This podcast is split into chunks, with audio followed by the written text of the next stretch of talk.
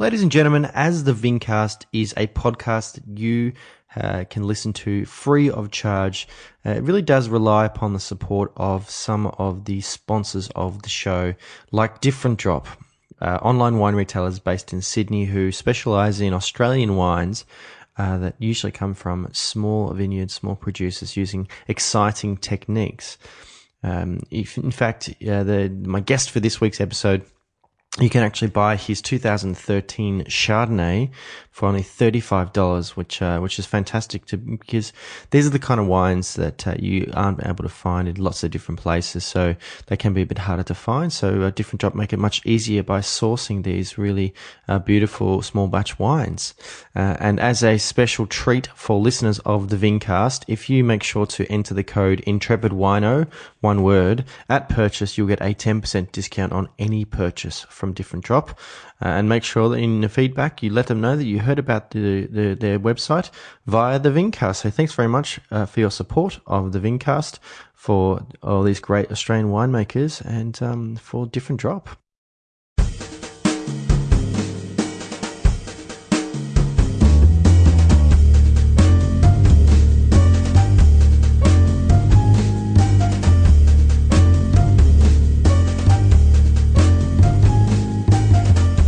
On episode 80 of the Vincast, I chat with Alex Byrne, a young winemaker originally from Ballarat who is involved with a number of projects, including his own wines, uh, the Byrne wines, and also Noisy Ritual.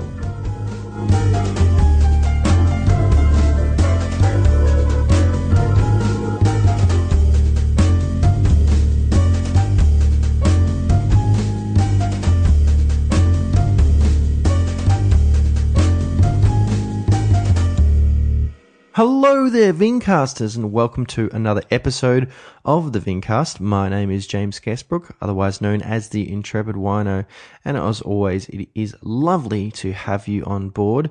I hope you have been enjoying uh, the uh, the summer. Depending on where you are, you might have had some uh, some pretty mixed weather, which uh, certainly is making things interesting for the upcoming vintage. Uh, the harvest is um, imminently starting, so uh, it's an opportunity for you to head out to some of the wine regions and visit the wineries to see what it's like to see one of these uh, facilities during the harvesting and processing period. So it can be very interesting. So some of the the, the guests of the podcast you might have heard. Uh, why not go and visit their wineries uh, on a weekend um, and see it in action? Because it's a great way to learn. My guest for this week's episode of the Vincast is Alex Byrne, a very young and exciting winemaker, originally from Ballarat in Western Victoria. He has worked for many years at um, Lethbridge Wines down in Geelong and also has been producing some wines under his own label, uh, Byrne Wines. He's also more recently got involved with the Noisy Ritual program, which is a, a really fantastic urban winery project that uh, you can actually get involved with. Becoming a member for the 2016 harvest, and you can make some wines um, with other people. Uh, so if you would like to find out more, um, listen to the end of the episode where you can uh, find out with, um, the details about how to get in touch with Noisy Ritual. There's actually going to be a bonus for listeners of the Vincast uh, when you want to join the Noisy Ritual program. So stay tuned for that. Uh, I'll see you on the other side. Alex, uh, welcome to Vincast Central. Thank you for making some time in the lead up to the 2016 vintage. Oh, thanks for having me.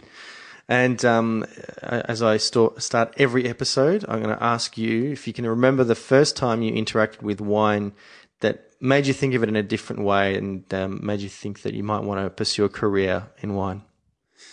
Uh, well, I was selling wine a bit um, when I was first out of home, and you know, I had a few different jobs in bottle shops and that sort of thing, but I didn't really have a great interest in wine. Um, I'd also worked in vineyards when I was younger and I studied agriculture, but it wasn't really until I worked in a winery during vintage, just uh, to help some friends. I needed some work, they needed someone to help. So I went to Dominique Portet in the Yarra Valley in 2002 mm-hmm. uh, and did a vintage with them there and uh, just got under my skin. Are you, whereabouts are you from? Ballarat. Oh, okay. Yeah. Um, your your your parents weren't involved with wine, or were they were they wine drinkers at all?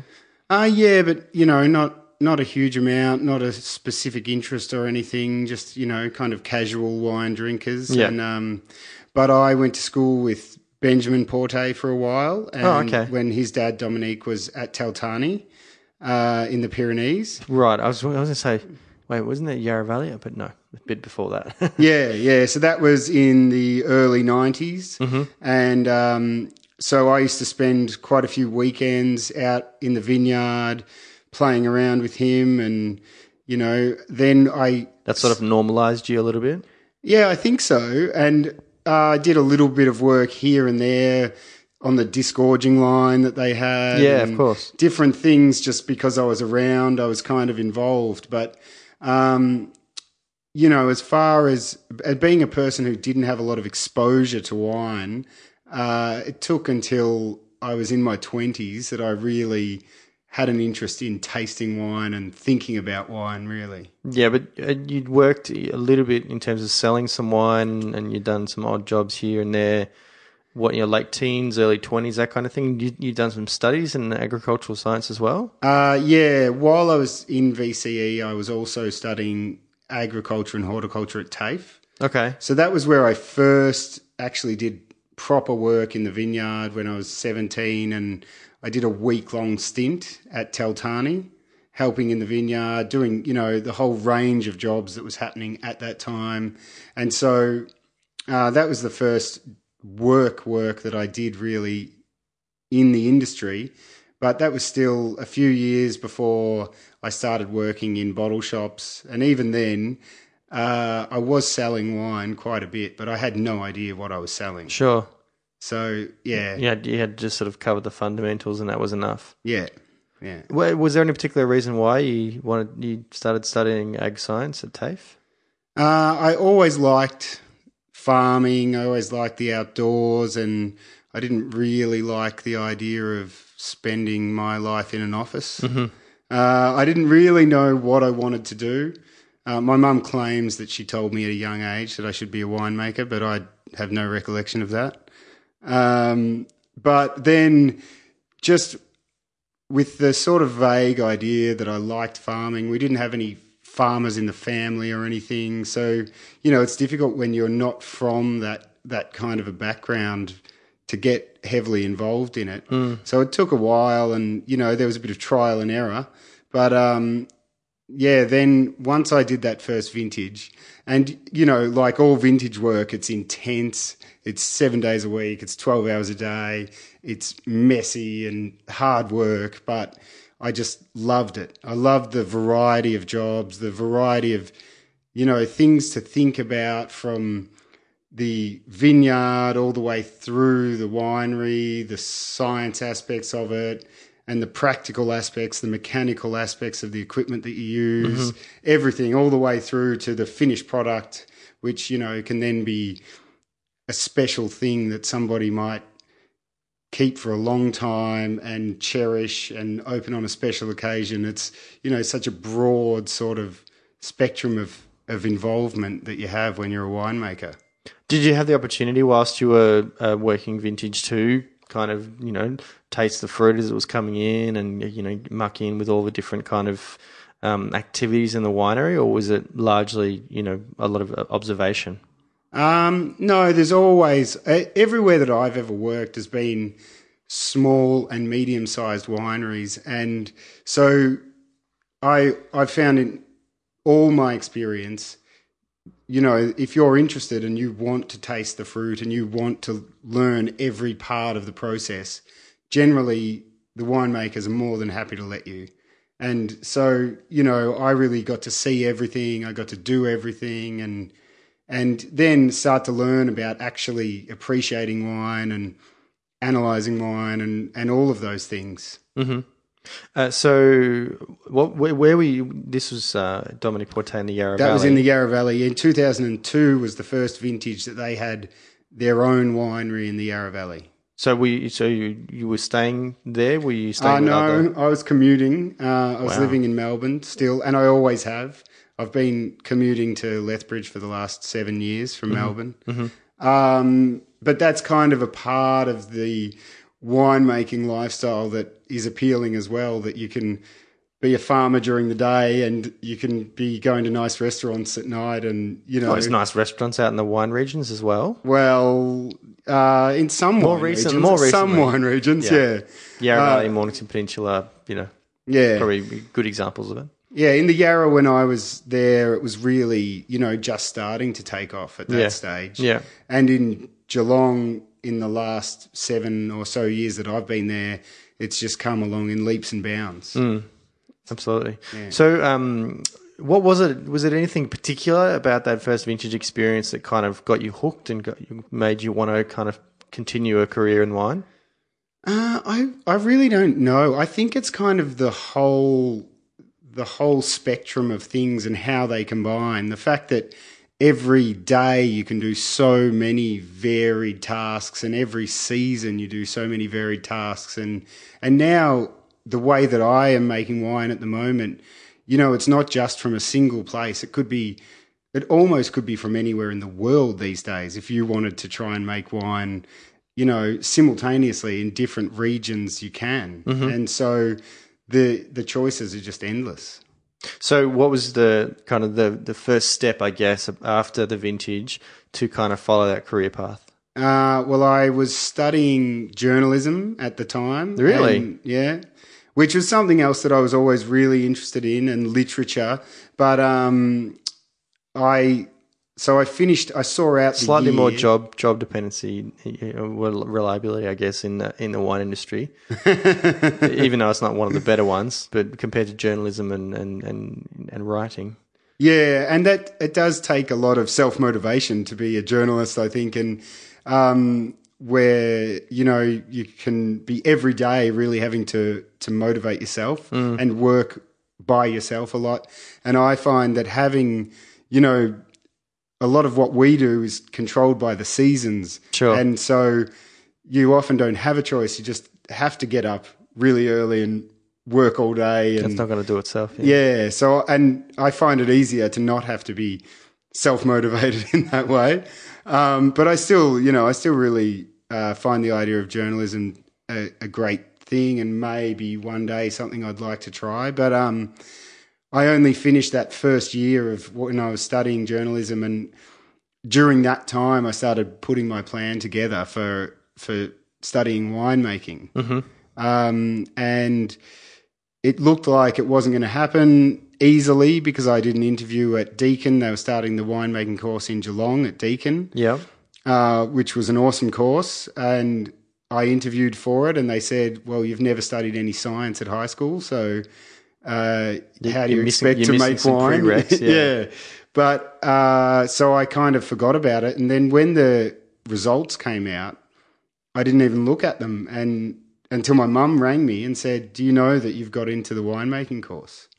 so that was just just really fortunate. They had enough people applying who were mature age and who didn't have the prerequisites, but they had the enthusiasm. Sure. So they did like you know catch up chemistry classes and and you know I most of the people because they were a bit older and knew that that's what they really wanted to do, they had the motivation and and a lot of us you know finished that course really quickly and became winemakers from that course. Were you commuting down to Geelong from Melbourne still? Uh no, when I was at uni, I was living in Geelong and in Torquay. Mm-hmm. Yeah, so it wasn't quite as much commuting going on then. Uh, and were you working at the same time you were studying? Uh, yeah, I was working in a local bottle shop in Geelong. Okay. Um, and the course was really practical as well. So there was a vineyard and a winery at the university uh, at Waurn Ponds. Okay. Uh, and that course only lasted about six years, unfortunately, because it was an amazing course and they had great, all the like amazing equipment and everything. But uh, the bureaucracy didn't really like it and it didn't make enough money for the winery. So, uh, for the university, university, yeah. sorry. Yeah. So they, Unfortunately, that seems to be you know what's most important these days is how much is it, how much money is it bringing in. Yeah, yeah. So that's really unfortunate. Um, but uh, it was also so we got to work in the vineyard while we were studying. We got to work in the winery while we were studying, and in the labs. You know, doing wine analysis as opposed to just the standard chemistry that we were also doing. Mm-hmm. And uh, we had we were allowed time to do vintages while we were at uni as well. That's good. Yeah, so I did a vintage in Margaret River. Wow. Okay. Yeah, and I think that's another great thing about being a winemaker is just, you know, the ability, one of the appealing things to me early on was the ability to work in such a such a wide range of areas, regions hmm. and and use it as skill- an the- opportunity to travel. The skills in terms of winemaking and viticulture are so easily transferable to you know wine regions all over the world. Yeah, even in places where you don't speak the language. I, I've done three vintages in France, and I speak terrible, terrible French, if at all. Uh, and but yeah, it is such a similar thing that that you know you can you can do that. How long did the course take? Uh, it was a four year bachelor of science. Full time. Okay. Yeah, full time.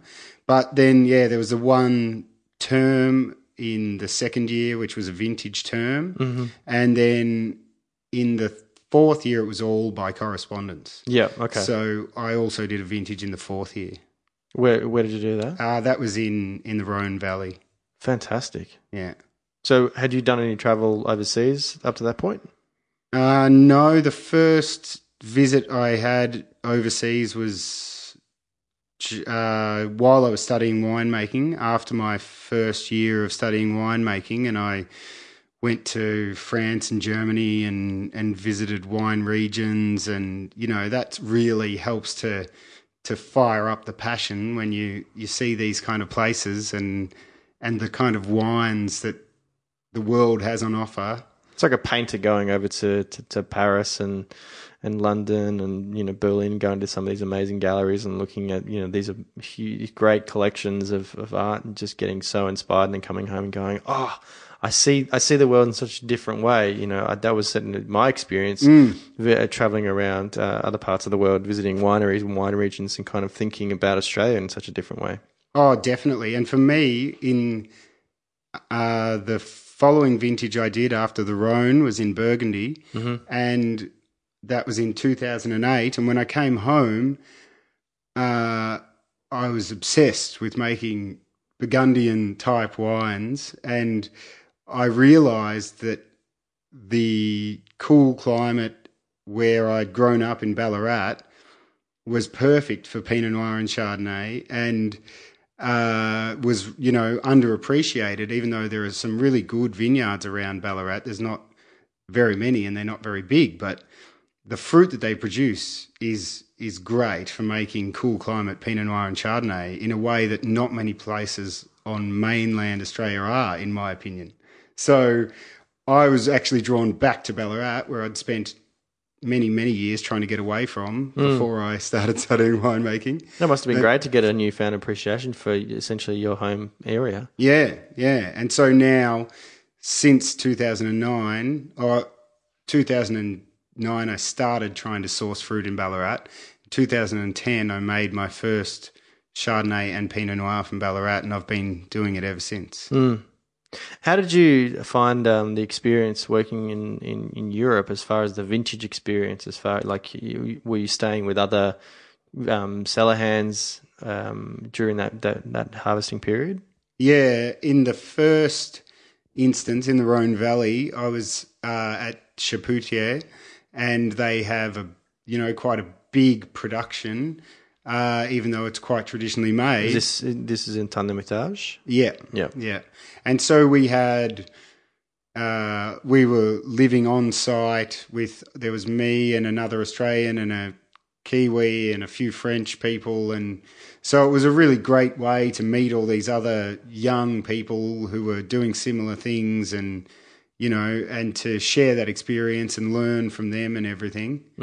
Um, and yeah, I mean, as as we were sort of saying before, the wine making is not that different in terms of you know how wine is made uh, from Australia to France, but to be able to see the slight differences in techniques, and to be able to see the vineyards and the fruit that comes in, and and to get all these different perspectives on it, you know, it does it does have a big influence. Uh, at what point did you sort of start to like taste lots of wines and kind of explore the difference between regions and, and varieties and that kind of thing? Like, was it um, p- before that first um, vintage experience, or was it whilst you were studying? Uh, at university, we did a lot of tastings, and they were they were you know quite varied, and they usually had a theme, and so uh, we that sort of started to open my eyes to different regions, different varieties, and different styles. Mm-hmm. Um, but I still think at that time my palate was pretty immature, Sure. and so yeah, I was I think, but that sort of seems to happen with most people. You start off drinking things that you know are more approachable and You're less- slightly more familiar with. yeah, and then you if you keep practicing like I do, and you keep you know checking out different different regions or different styles, and then you gradually broaden your your palate a bit like that. Because I'm just interested to, to to to find out if there was any particular reason that you said I'd like to go and work a vintage in Margaret River, or I'd like to go and work a vintage in the Rhone Valley or, or in Burgundy, that kind of thing. If if there was a particular influence of wines from those places, or stylistically the wines that they produced that you kind of had a, a connection with. Uh, I think probably when I went to Margaret River, I was still pretty young, and I just thought Margaret River would be a cool place to go. Were you, were you into surfing at all? Uh, I I was a little bit, but I ended up working a twelve hour night shift the whole time during vintage when I was over there. so I didn't really even see very much of Margaret River. but you know, it was still a really good experience and learning about the another side of winemaking, being on a twelve hour night shift, and and uh, it's not something that I've ever had to do since. But you know, in a in a way, I'm glad that I did it, and I I have that experience. Um, so that was that was more like yeah, I was a bit naive, and I thought I'd be able to make a holiday out of it, and it didn't really turn out like that when I went to Margaret River. Did you possibly like the idea of oh, let's, I'm going to go on the opposite side of the country? That that sounds cool. Yeah, oh, definitely. Yeah, I- you know, it was just a good excuse to go to the other side of the country in a lot of ways. Yeah. I mean, I knew they had great wine there as well, so it wasn't, you know, outrageous to make that decision, but it still was pretty uninformed, I think. Uh, but then, yeah, when I went to the Rhone, it was at that time I was really into Shiraz, and so it seemed like a logical place to go. Yeah. Uh, and then the following year, I was starting to get really into Pinot, and so you know, going to Burgundy seemed like a logical step as well. How did you How did you get the gig in Burgundy? Uh, through you know, it's not what you know, it's who you know. I don't know. know it. So, Yeah, so- um, was that after you'd finished the studies? Uh, yeah, I was still studying while I was in the Rhone, but then I travelled for a little while after that. When I I graduated, I was travelling overseas when I graduated from uni, and then I decided I came home briefly, and I decided that I just had to go back and do another vintage over there. So I uh, I got a scholarship to do to help cover the expenses of doing that vintage. Yeah. Okay. And so, yeah, that made it possible for me to go back to Europe and do that vintage in Burgundy. so, what was the kind of the the first, I guess, serious gig um, coming home to Australia after Burgundy? Uh, when I came home, I was really lucky. I came home in December and I found out uh, pretty soon after I returned that there might be a job available at Lethbridge. And uh, so I went and, and sussed it out and met Ray and Marie and talked to them about it. And uh, for me, you know, it was just an amazing possibility. I I thought I had always liked the wines from Lethbridge when I was studying in Geelong, and uh, I I always preferred smaller wineries who did you know interesting things, but also where you could do every part Sure. of the job. Sure, sure. And so I Just like that that first vintage experience. Yeah, yeah. And so they said, okay, well, you can do vintage here in 2009. Um, and I said, can I also make a little wine of my own on the side? And they let me, which was amazing. So that's where, you know, my actual winemaking for myself began. That's where the Byrne story starts. Yeah. And then when vintage was over, they, they said, you know, let's try and make this work as a permanent gig. And it did. So I was there for about almost seven years. Do you think that it helped getting the job at Lethbridge that you just come back from working the vintage in Burgundy? And they and you know they make you know beautiful Chardonnay and Pinot. Oh, I think it did. Yeah. I think even though I was young and inexperienced to a large degree, the fact that I had just been in Burgundy and that I was really interested in making Chardonnay and Pinot, and I was, you know, trying to f- find my own way to do that for myself, so that showed the the sort of depth of my enthusiasm for it. I think that definitely would have helped Ray and Marie to make that decision. It's exactly like you know applying for Deakin. That the, the, the enthusiasm, even though that uh, they would argue that there's mm, like very little experience there, that the enthusiasm you know would make you a, a, a better investment, I guess. Yeah, yeah. Well, I think, and I guess that's something that I've seen a lot of in the wine industry, where if you really, you know, have that enthusiasm, you can do do anything. Mm-hmm. Uh, you know, there's a lot of great winemakers in Australia who have never studied winemaking, but they make amazing wine and and you know they are great winemakers in every way. Yeah, So I think that's that's something that there's a bit of a history of in Australia in Australian winemaking. the can-do spirit. Yeah. If you enjoy listening to the casual discussions had on the Vincast, but want to get a little bit more in depth as far as the wine information, uh, I have to recommend the Wine Companion website, winecompanion.com.au. Uh, on that website, not only are you going to find information about wine producers and vintage from all over the country, but you're also going to find some really fantastic articles, things like buying guides or um, wine and food matching or predicting what trends are going to be in wine. So, um, as a special thank you to subscribers of this podcast, Wine Companion have generously offered a, a special deal when you enter the code Intrepid30 uh, at, purchase of any subscription package. They'll give you a 30% discount, which is a huge saving. And trust me, you get access to so much valuable information. So I uh, would suggest going to the Wine Companion website, check it out, uh, and, and see for yourself That is a fantastic resource. And thanks for your support of the podcast. So, what was the first kind of little um, wine that you made uh, that, that first year in 2009? Uh, I made a little batch of Geelong Pinot Sure. that I got from the Bellarine Peninsula from Leura Park Estate, mm-hmm. and um, I, I, you know, wanted to really make my mark. I wanted to make a world class Pinot. Very ambitious. Yeah, uh, I don't think that I really did that, but I, uh, you know, I, I wanted it to be to be my wine. I wanted it to have my sort of winemaking imprint on it, and um, so you know, there was some good advice that I was given by people that I completely ignored, and uh, I made some mistakes, and I that wine could have at one or two points could have gone down the drain, but we managed to to pull it together, and uh, I think I still have a little bit of it, and I think it's it's not a bad wine. It's certainly not a world class wine, but uh, you know it's all right. And I think making mistakes and trying new things, and you know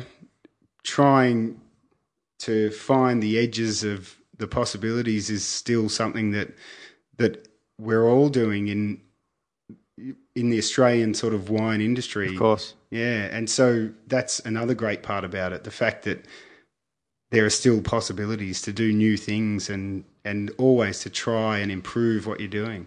And that sort of is the exciting thing about just sort of buying a bit of fruit and kind of seeing what you can do because that's kind of really the only way that you can do it these days. It's not, you know, land and you know equipment is very very expensive to kind of just invest in in the hopes you can get you know a, a good vineyard producing good fruit and know how to express it in the best possible way.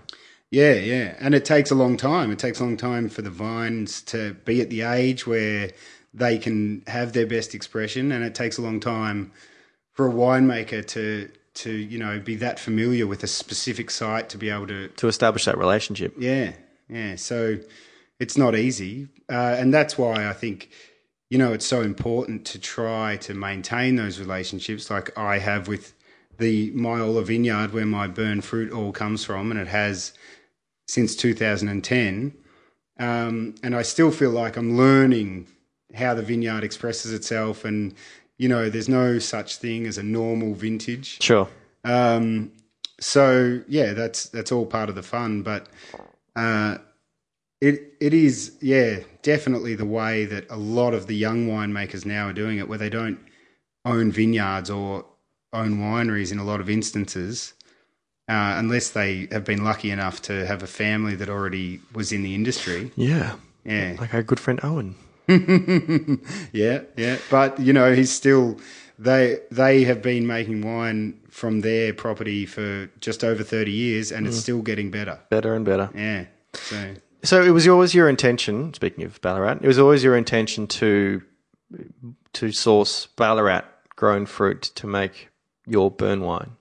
it was, yeah, yeah. Because I just, you know, I had a had a moment of clarity, and Yeah. I decided that that Ballarat was an underappreciated place for wine in Australia and and in the world, and that it made sense for lots of reasons that I wanted to make Pinot Noir and Chardonnay that I should source it from Ballarat.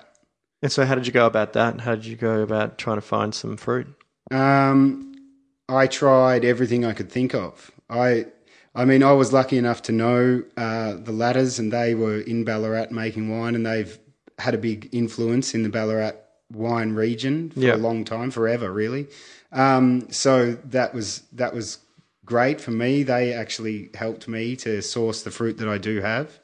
Uh, but I also put the word out to the local, you know, wine groups or anyone I could think of who may know how I could get in touch with people who'd be selling fruit or, you know, having vineyards around Ballarat. Yeah. And I'm still still there, still trying to to meet new people and get fruit from new vineyards and it's yeah, but it's like a lot of these places where you have really good fruit, it's always hard to find more. So for the last five, and this is coming up on the, sixth vintage, uh, you've been buying Ballarat fruit. Where do you actually make the wine? Uh, all that, all the wines I've made have been made at Lethbridge. Right. Okay. So you- so the, the grapes are transported down to Geelong, Yeah, and you're making them there. yeah, yeah. It's you know it's not that far from Ballarat to Lethbridge, um, so it's it's always been relatively It's almost easy. directly south, isn't it? Yeah, yeah. And Lethbridge is like on the northern edge of the Geelong wine region. Right. So yeah, it's you know, it was just fortunate for me to be there and to be getting fruit from Ballarat that it all kind of worked out. Is there a particular philosophy that you kind of follow as far as the winemaking? Um, yeah, it's always fairly minimal intervention, Yeah. and you know, there's a lot of catchphrases that I'd prefer to avoid in that are common in this type of winemaking.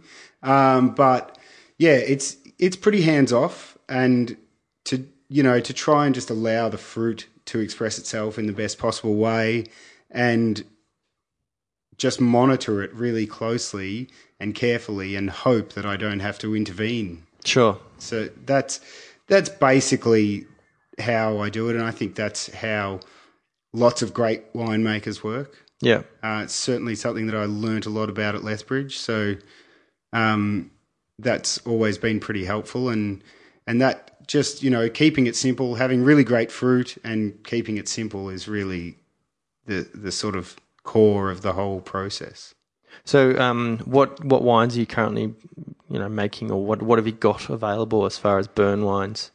Um, I in 2015, uh, it's grown a little bit from being just the Ballarat Chardonnay and Pinot Noir. I've released some sparkling as well, which was made from Ballarat Chardonnay, but it's been uh, it's been on tirage for since 2011, and now just disgorged and released in the last couple of months. Yeah. Yeah, so that's added uh, to the Byrne lineup. Uh, it's only very small amounts, but uh, it's something, you know, a lot of those vineyards around Ballarat were planted to make sparkling. Yeah. And often, especially in 2011 when I made that wine and it was the coldest growing season for a long time, um, it was great. It was it, the growing degree days, the climate in that season was actually very, very similar to champagne. So it just kind of made sense to make a bit of sparkling then. Um, and I've also made a Sunbury Chardonnay in 2015, which has just come out. And uh, now I'm about to make a second Pinot as well in 2016, which is from Macedon. Oh, far out. So, uh, since being sort of trying to find more fruit around Ballarat for a few years and not having a lot of luck, I've gone a bit further afield. Uh, and I think that the Macedon area is is very similar to Ballarat in a lot of ways, it being higher altitude, really, you know, great uh, cool climate, Pinot Noir and Chardonnay growing area. So yeah, hopefully, hopefully some great wine can be made from there for Byrne wines as well. How did how, how did the noisy ritual story come about? Uh, well, my mate Cam moved into a house in Thornbury, Yeah. and the first time that I went to visit him, he was showing me all around, and he said, "Oh, come and have a look in the basement." And there, he said, "Oh, we never saw in here when we did the inspection on the rental property, but now we have the keys. We can have a look down in the basement." And we went down, and there was a concrete tank in the corner, and it had a little valve at the base, and it had a lot of stuff on top of it. So we moved the stuff off because I said, "Looks a bit like a wine tank." and uh, we took all the stuff off the top, and the inside was wax lined. Wow. You know, as a lot of concrete wine fermenters are. And so I said, "That's definitely a wine tank." It was, you know, the the basement was set up for for people who were producing their own foods, obviously, and and there was a lot of fruit trees around and those kind of environments where people have been making food and wine and things in their backyard for a long time in you know in the northern suburbs of Melbourne. Italian, possibly. Could be, yeah. well, Cam has actually since met uh, the family who had that house, and yeah, learnt all the history of their winemaking in in the basement there. But in 2014, we just decided that we had to make some wine there. So we got half a ton of Shiraz and a bunch of mates, and we all pitched in and decided to make some wine together. And so Communal wine. yeah, and we it was all very much by hand, small scale, you know, just figuring it out as we went along, and it was just a heap of fun. We we had barbies, you know, we were, everyone was getting in, stomping the grapes, and having a great time, and uh, so much that we decided that we should make another batch. So when that one was pressed and put into an old barrel, uh, we got another batch of Shiraz and and a, a bigger group of friends because everybody that we'd been telling it about, you know, about what we were doing, wanted to get involved. Yeah, I want to be like the cool kids. I want to get involved with that. Yeah. So we we did a second batch. We had, you know, more sort of little backyard parties and and then it just grew from there. Everyone we talked to about it was so interested and and you know wanted to know how they could do it. And so we thought, well, maybe we should try and grow this into something a bit bigger. And so at the end of uh, 2014, we did a crowdfunding campaign because we didn't have any money and we didn't know how to get the space we would need we couldn't fit very many people in Cam's basement. Um, so Cam and Sam, our other partner who we started Noisy Ritual with, and myself, um, did the crowdfunding campaign. Mostly Cam because I was in France doing vintage and Sam was in America doing vintage. But uh, it it was successful, and so we raised enough money to set up a pop up winery in a warehouse in Preston, and we made five batches of red wine, and uh, each batch had a group of members with it that followed the process all the way through and did the same thing that we'd done in the basement. As you know, people starting from having no experience whatsoever, just making wine. And, you know, Sam and I were there with our experience to help.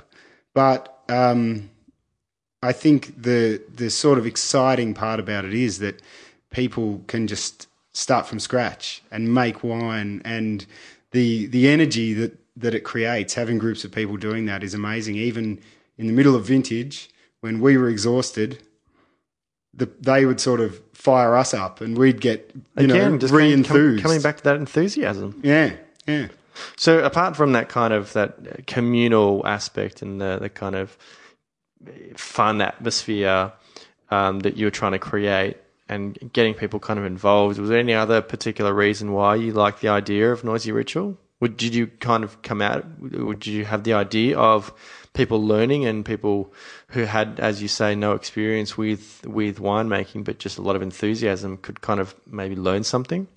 Yeah, well, that was uh, from Cam's experience because he had no experience whatsoever of making wine when we started at his house. But because Sam and I were both working full time during vintage at our real jobs, he was making wine over the phone. And he was learning, you know, when we would use a term that he didn't understand, he would look it up and he would figure it out. And he would be tasting every day and smelling every day and you know telling us what he was tasting and smelling. And we were telling him what it meant or what to look out for. And he just said his experience of of learning so quickly and having so much fun doing it was why he thought well I reckon a lot of other people would like to do this as well Yeah. So how does it actually work? Uh, I mean, we're heading towards 2016 vintage, as we said at the start, um, and no doubt, you know, you are looking for for for people to you know get involved with it. How how does it actually work? You, do you buy a membership?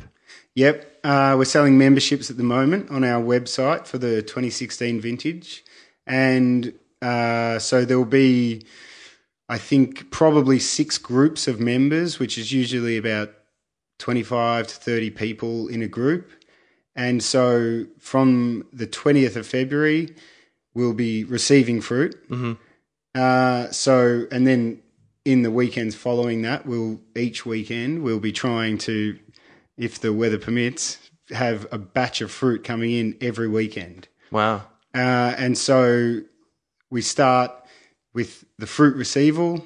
The members are there. We bring the bins of fruit in, and they sort the fruit. They take out any any mog, which is you know material other than grapes. It's leaves and petioles, and sometimes with the machine harvested fruit, it can be lots of other things. It can be frogs, and it can be spiders or nails, or you know all sorts of things.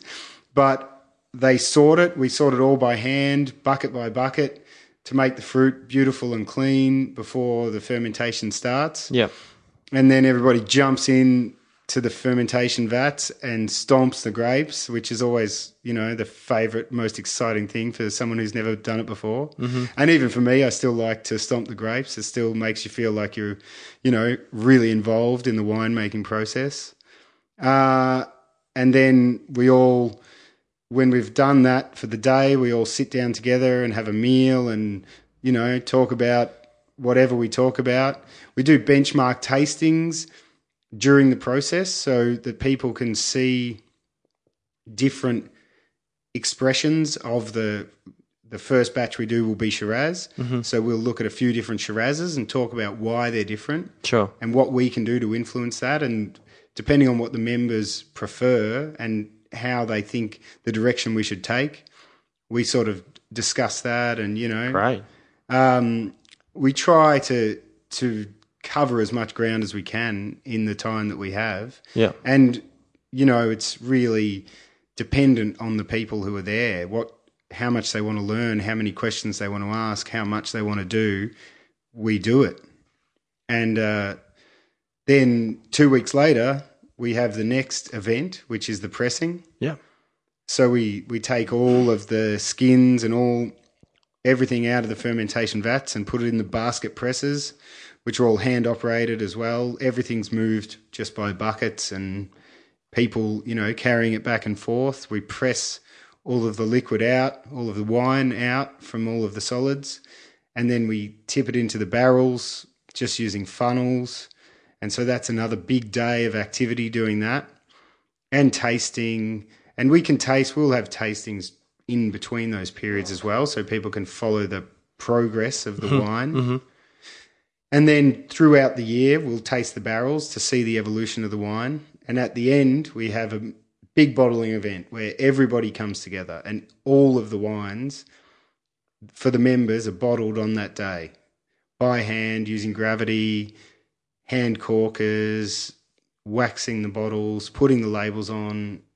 And at the end of that, then the members have the wine that they've made that they can take home and drink. So they get that full, you know, experience of, you know, from from processing the fruit to bottling the wine.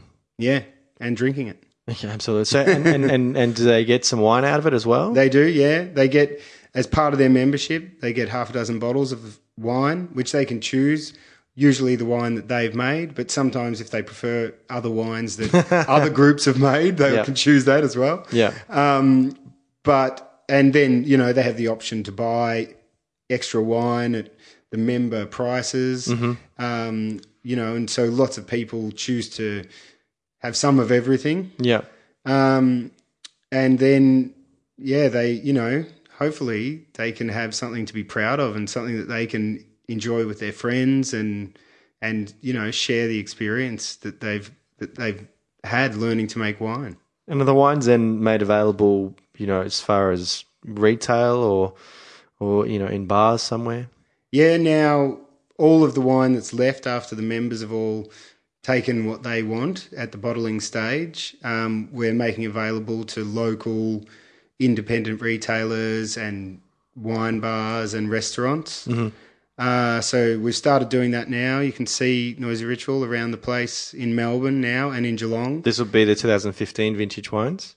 Yep, 2015. Yep. So they're bottled relatively early. They're intended to be young drinking, approachable wines. that are- Enthusiastic wines. enthusiastic wines, yeah.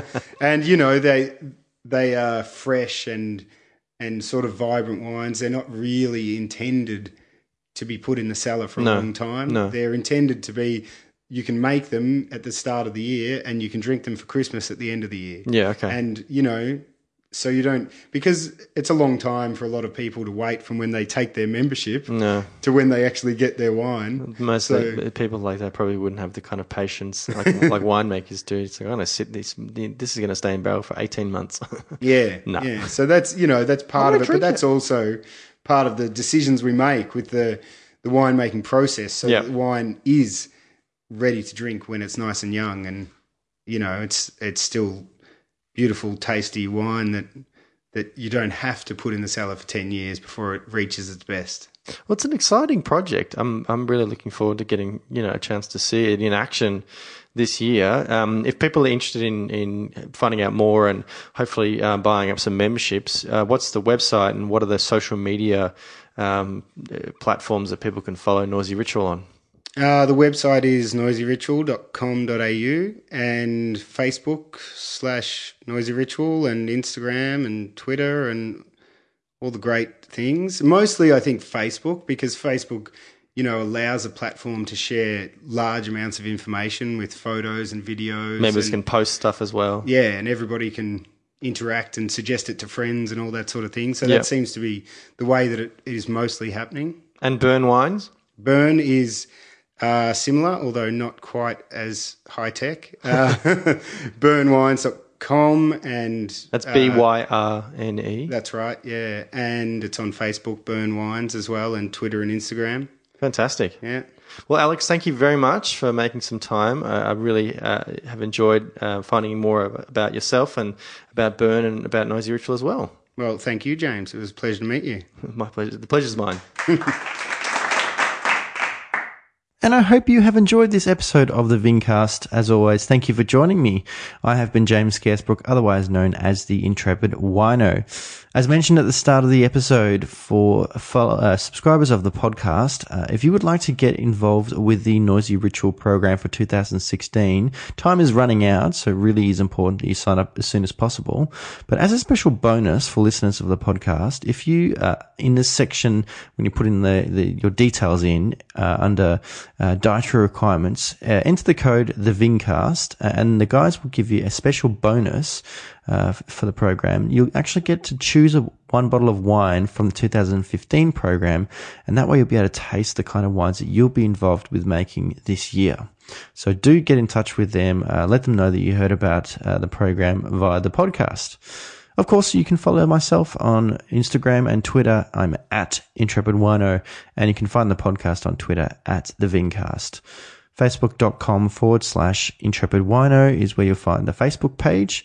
Uh, the Intrepid Wino channel is where I put all of my Let's Taste videos, and I'll actually be uh, tasting one of Alex's wines very soon, so stay tuned for that. Uh, I would love for you to subscribe to the podcast on any number of different uh, podcasting platforms, but particularly uh, on the iTunes or Podcasts app on your iPhone. Uh, if you subscribe, it means you get the new episode as soon as it becomes available. Uh, and also by leaving a rating and a review, it's a great way to provide feedback about the podcast and also uh, provide some feedback to potential guests and also potential listeners. Please come and visit me at intrepidwino.com. You'll find all the episodes, all of the tasting videos, as well as different writings I've done in the past. And you can also find out how you can get in touch with me. Uh, I look forward to having you on the next episode. But until then,